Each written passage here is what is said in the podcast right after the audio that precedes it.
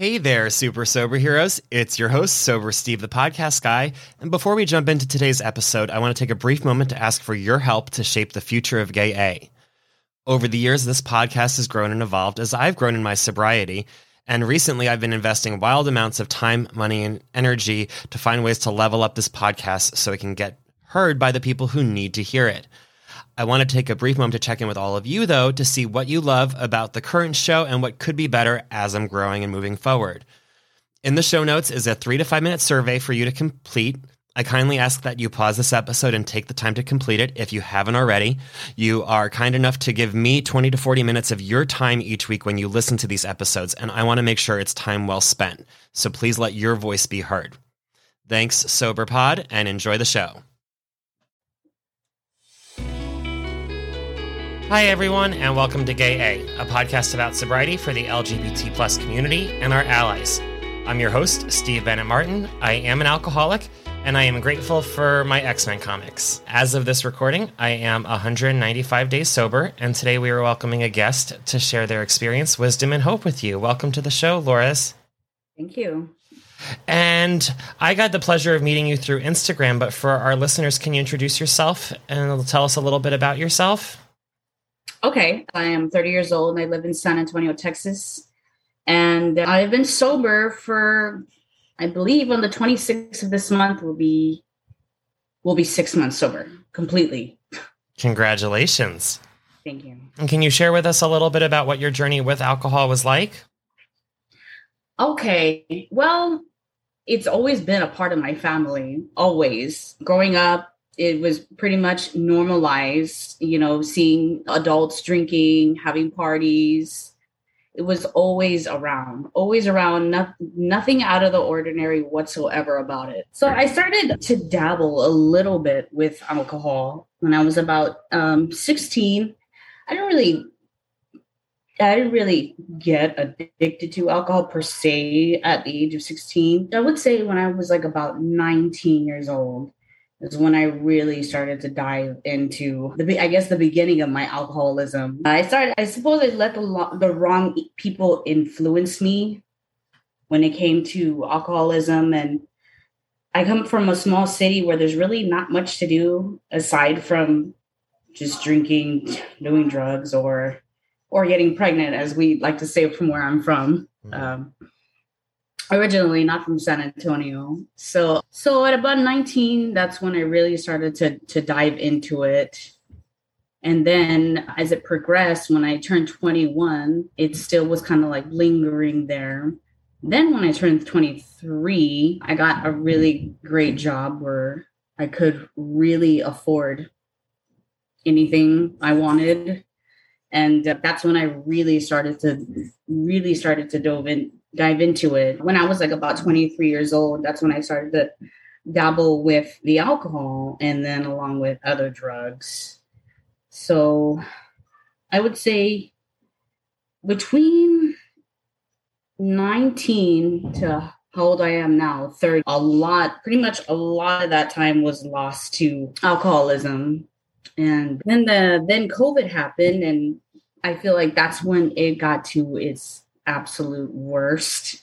I started to I started to get really depressed and I started really then I that's when I really had to evaluate my relationship with alcohol. I I kept seeing I kept seeing it like just I, I want to say maybe signs or just reading and things that say reevaluating you re, really reevaluate your relationship with alcohol. And i see and i've seen a lot of it a lot of women in particular how much more they started drinking with with covid happening. Because i guess you know there's really there was nothing to do except for you know indulge in things you can do at home. And one of them for me was was alcohol. And with that i really started to reevaluate my relationship with it. I i kind of thought what is this? Is this really serving me any pleasure anymore? Before it used to be something where I would go out with with my friends and it just give us something to loosen up and have fun.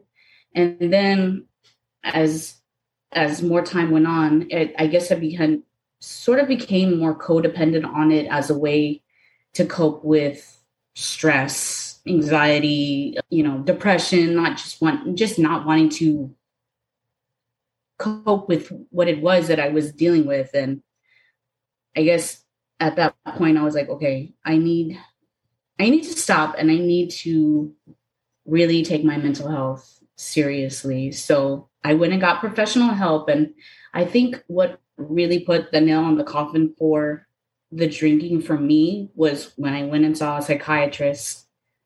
I told her about the relationship I had with alcohol and how much I indulged in her per day. And basically, what she said, she's like, You really need to slow down. Otherwise, you're going to start to develop tremors and your body is going to become physically dependent on it. And I hadn't got to that point yet, but mentally, I was already dependent on it. So that was soon to follow had I not thought to stop when I did. Yeah. And then from there, I mean, how would you say you got sober? Well, I had already had the thought in my mind the the thought was already there. It had been there for a while. Then when I when I finally I saw the psychiatrist and she told me what she told me, I was like, okay, I I know I need to do it. I know nothing is going to get better. Nothing is going to get better, whether it be the situations I'm in, my own mental health, or anything of that matter, unless I either slow down or just cut it off completely and alcoholism tends to run in my family. And I was like, mm, I have alcoholic tendencies because both of my parents are alcoholics. So I don't think I can just occasionally have a drink. I, I once I have one, I want another and another and another. So I thought to myself, my best option would be just to stop completely. So the last time I had a drink was at a wedding reception and kind of but just really just having that mental evaluation to myself, already having the thought in mind. When it was literally one day I was like, okay, I'm just I'm just not going to. Also starting therapy, seeing a psychiatrist, I feel like that's what really solidified the sobriety for me. And ever since then, I haven't wanted to drink. Of course, I have the temptation is always there, but do I want to relapse into it? No, I don't. yeah, that's great. Thank you for sharing that with us.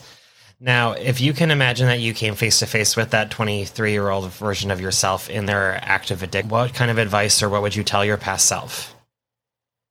Ooh, my 23 year old self to how I am now. I would say that things are not going to get better. Mm-hmm. At the avenue I was taking then, I was like, things are not going to get better. But in in in a matter of years, you won't even you won't even recognize yourself. And you won't know the potential you actually have. You you won't you don't see it now but you'll eventually unlock the potential that that you had no idea was there as far as sobriety. Yeah and speaking of that potential what are some of those positive changes that have been in your life now that you're sober well starting with the physicality of it i've lost like 21 pounds like I wouldn't say instantly, but I've like lost a lot of weight. mm-hmm. And uh, I just, I have so much mental clarity. It's, mm, Uh, so much mental clarity, cognitive clarity. Like I can actually put my thoughts in order. I can remember things, which is always something that I think I've always had a problem with my own memory. I started just paying more attention to kind of like what I want to do now with with my sobriety. Also just what I what I want to do now with just I guess the rest of my life because before before I just didn't have that same clarity. It just I guess in a way you know being consumed by, you know, substances all the time, you don't really think about those things. you don't really put a lot of thought into those things at all because you know how things are when you're in your active addiction you know consuming your sub the substances whatever choice it is you really don't think a whole lot into that because you know your your train of thoughts are being hindered you know by these mood altering substances so you don't really like put a lot of thought into that so what i what i would like to do is just maybe think about just what other potential I can unlock. I started to indulge into uh, new hobbies. I've always been a huge fan of music and mu- musicianships. So I started like learning to play an instrument. I started cycling. I love cycling. It's so much fun working out. But I think the biggest thing is just seeing what what more I can do, what more potential I have within my sobriety aside from just the hobbies and stuff. What else I can do with the rest of my life per se. Yeah. And being an LGBTQIA plus podcast as well as a sobriety one, how would you say your sexuality played a role in your addiction when you were drinking?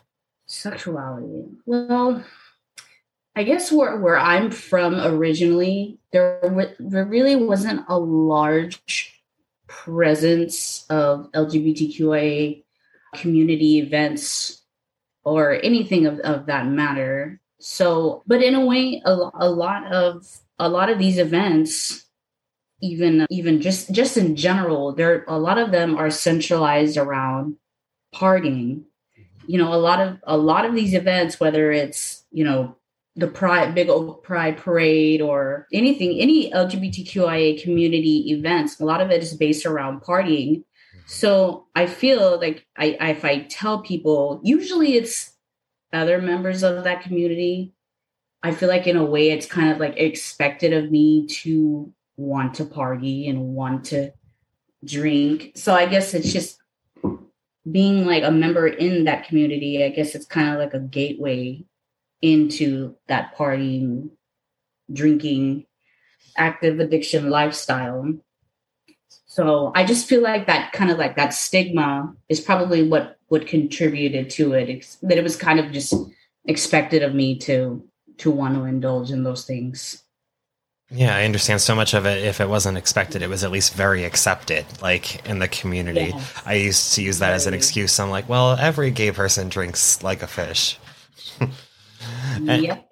How would you say? How would you say your your sexuality and your place in the community has changed now in your recovery? Then, well, um, since I'm still uh, new to it, I would like to. What I, I've thought about what what I would like to do with my sobriety is kind of advocate for people in the same community as I mm-hmm. and just, you know, just let them let them know that they don't have they don't have to indulge in those things if they don't want to.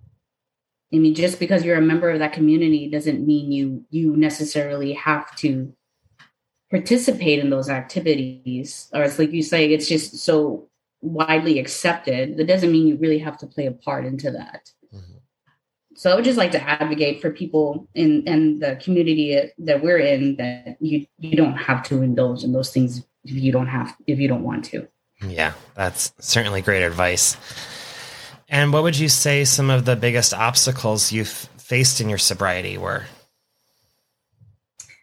Ooh, I guess you know, not even so much in like relapsing or anything like that. But like I mentioned before, having mental clarity, that is having all the clarity, so much of it. So to where things before you didn't notice at all, or you kind of just brushed it off by like consuming the drink or any other substance of that source.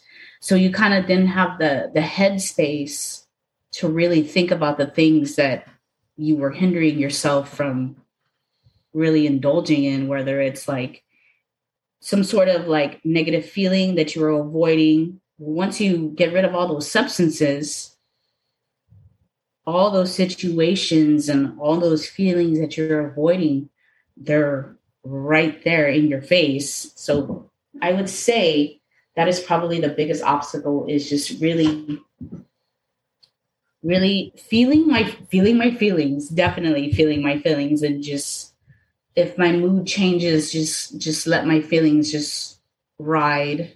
And they just you know they just come and go and just being comfortable in being uncomfortable i suppose. Just in that headspace and just letting just letting it happen. Because you know it doesn't it doesn't last. It'll it'll go away eventually. But before i would be like i'm stressed or i feel a certain way i want to get away from it so yeah i would say that's my biggest obstacle is just being being present in in everything I would say that would be the biggest obstacle for me. yeah. And if you could give one piece of advice to someone who is sober curious or newly sober, what kind of advice would that be? Advice. Well, if you've ever been sober curious or like newly sober, I for those who are sober curious, I would just say just, you know, go and evaluate your relationship with alcohol. If you feel like it's is it serving you any more than it the way it did before when you were so new to consuming whatever substances is you it was is it really serving you any positivity or is it or is it more of a negative impact on serving you just go and really reevaluate it. And you know just really just try it. You have no idea what potential you can unlock if you just if you just really try. And i really try because you know it really it's just it's just a depends on your own will your own willpower. If you're if you're just going to, if you feel that temptation the temptation is always going to be there but just you know just let it go or just let it come to you just accept it and acknowledge it and then just let the feeling just pass. And eventually it just passes. And if it doesn't pass, then, you know, find another way out if it's really that overwhelming. Mm-hmm. That is great advice. Thank you so much. And as alcoholics in recovery, we typically really love our steps, traditions, and sayings. Do you have a favorite quote or mantra that you try and live Oh, I would say more of like a, a, mantra for me, not so much a quote, but when I do feel that temptation, whether it's with alcohol or any other substance I used to use, basically what I tell myself if I do feel that that that source of temptation coming to me, I just I tell myself is this temporary high is only a temporary high. It's no solution to anything. So yeah. when I feel that and I, I feel it's right there, I'm like, whatever this whatever the substance can give me is only temporary.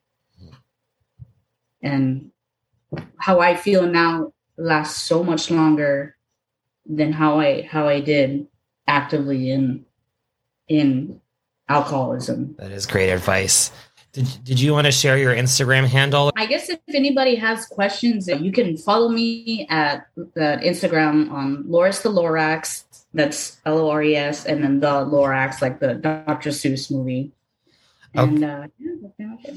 Uh, okay, I'll be sure to link over to that in the show notes for listeners if they wanted to follow you and keep track or well, get inspired by your sobriety. Thank you. thank you. And thank you, listeners, for listening to another episode of Gay A. Please rate and review if you found this share helpful. If you're interested in sharing your story, getting involved with the show, or just saying hi, please email me at gayapodcast at gmail.com. And make sure you follow us wherever you're listening to get new episodes when they come out every Monday and Thursday. And until that time, stay sober, friends.